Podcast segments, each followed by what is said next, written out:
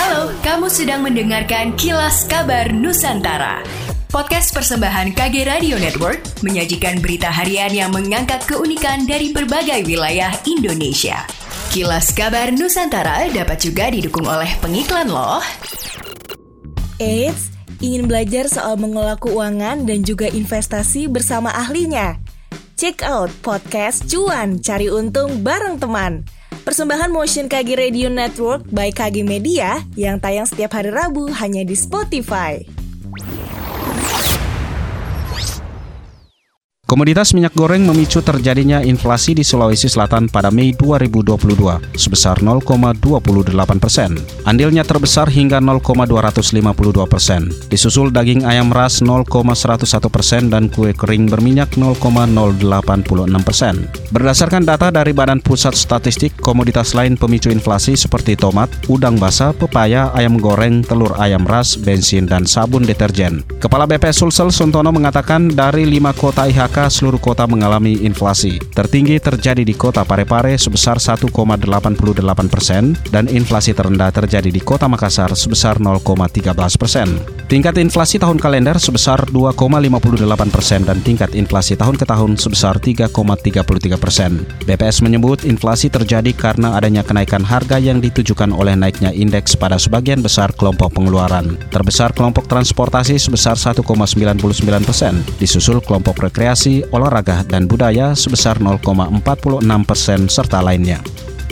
Satpol PP Banjarmasin telah melayangkan surat peringatan SP3 kepada pemilik kios atau bangunan yang berada di depan Banjarmasin Trade Center BTC yang akan segera difungsikan.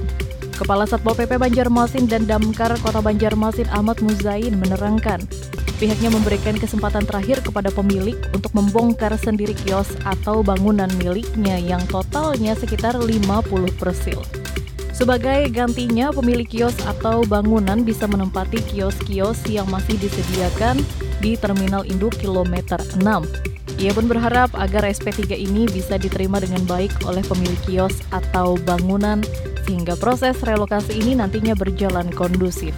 Namun jika memang sampai batas waktu yang ditentukan kios dan bangunan ini tak kunjung ditertibkan, maka terpaksa pihaknya yang akan menertibkan. Aturan subsidi minyak goreng resmi dicabut pada Selasa 31 Mei lalu dan kembali dengan kebijakan Domestic Market Obligation atau DMO beserta Domestic Price Obligation atau DPO untuk minyak kelapa sawit, crude palm oil atau CPO. Hal ini pun membuat harga minyak goreng akan tetap berkisar di harga Rp14.000 per liter.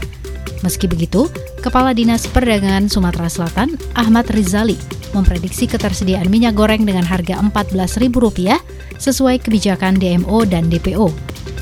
Meski begitu, Kepala Dinas Perdagangan Sumatera Selatan Ahmad Rizali memprediksi ketersediaan minyak goreng dengan harga Rp14.000 sesuai kebijakan DMO dan DPO akan sedikit hambatan dalam proses alokasinya. Mengingat kebijakan DMO dan DPO saat ini sama seperti bulan Februari 2022 kemarin, di mana minyak goreng yang diproduksi membutuhkan waktu sekitar tiga minggu untuk selanjutnya dialokasikan. Hal ini pun lanjut Rizali, membuat potensi kekosongan minyak goreng dengan harga Rp14.000 bakal terjadi di pasaran. Demikianlah kilas kabar Nusantara pagi ini.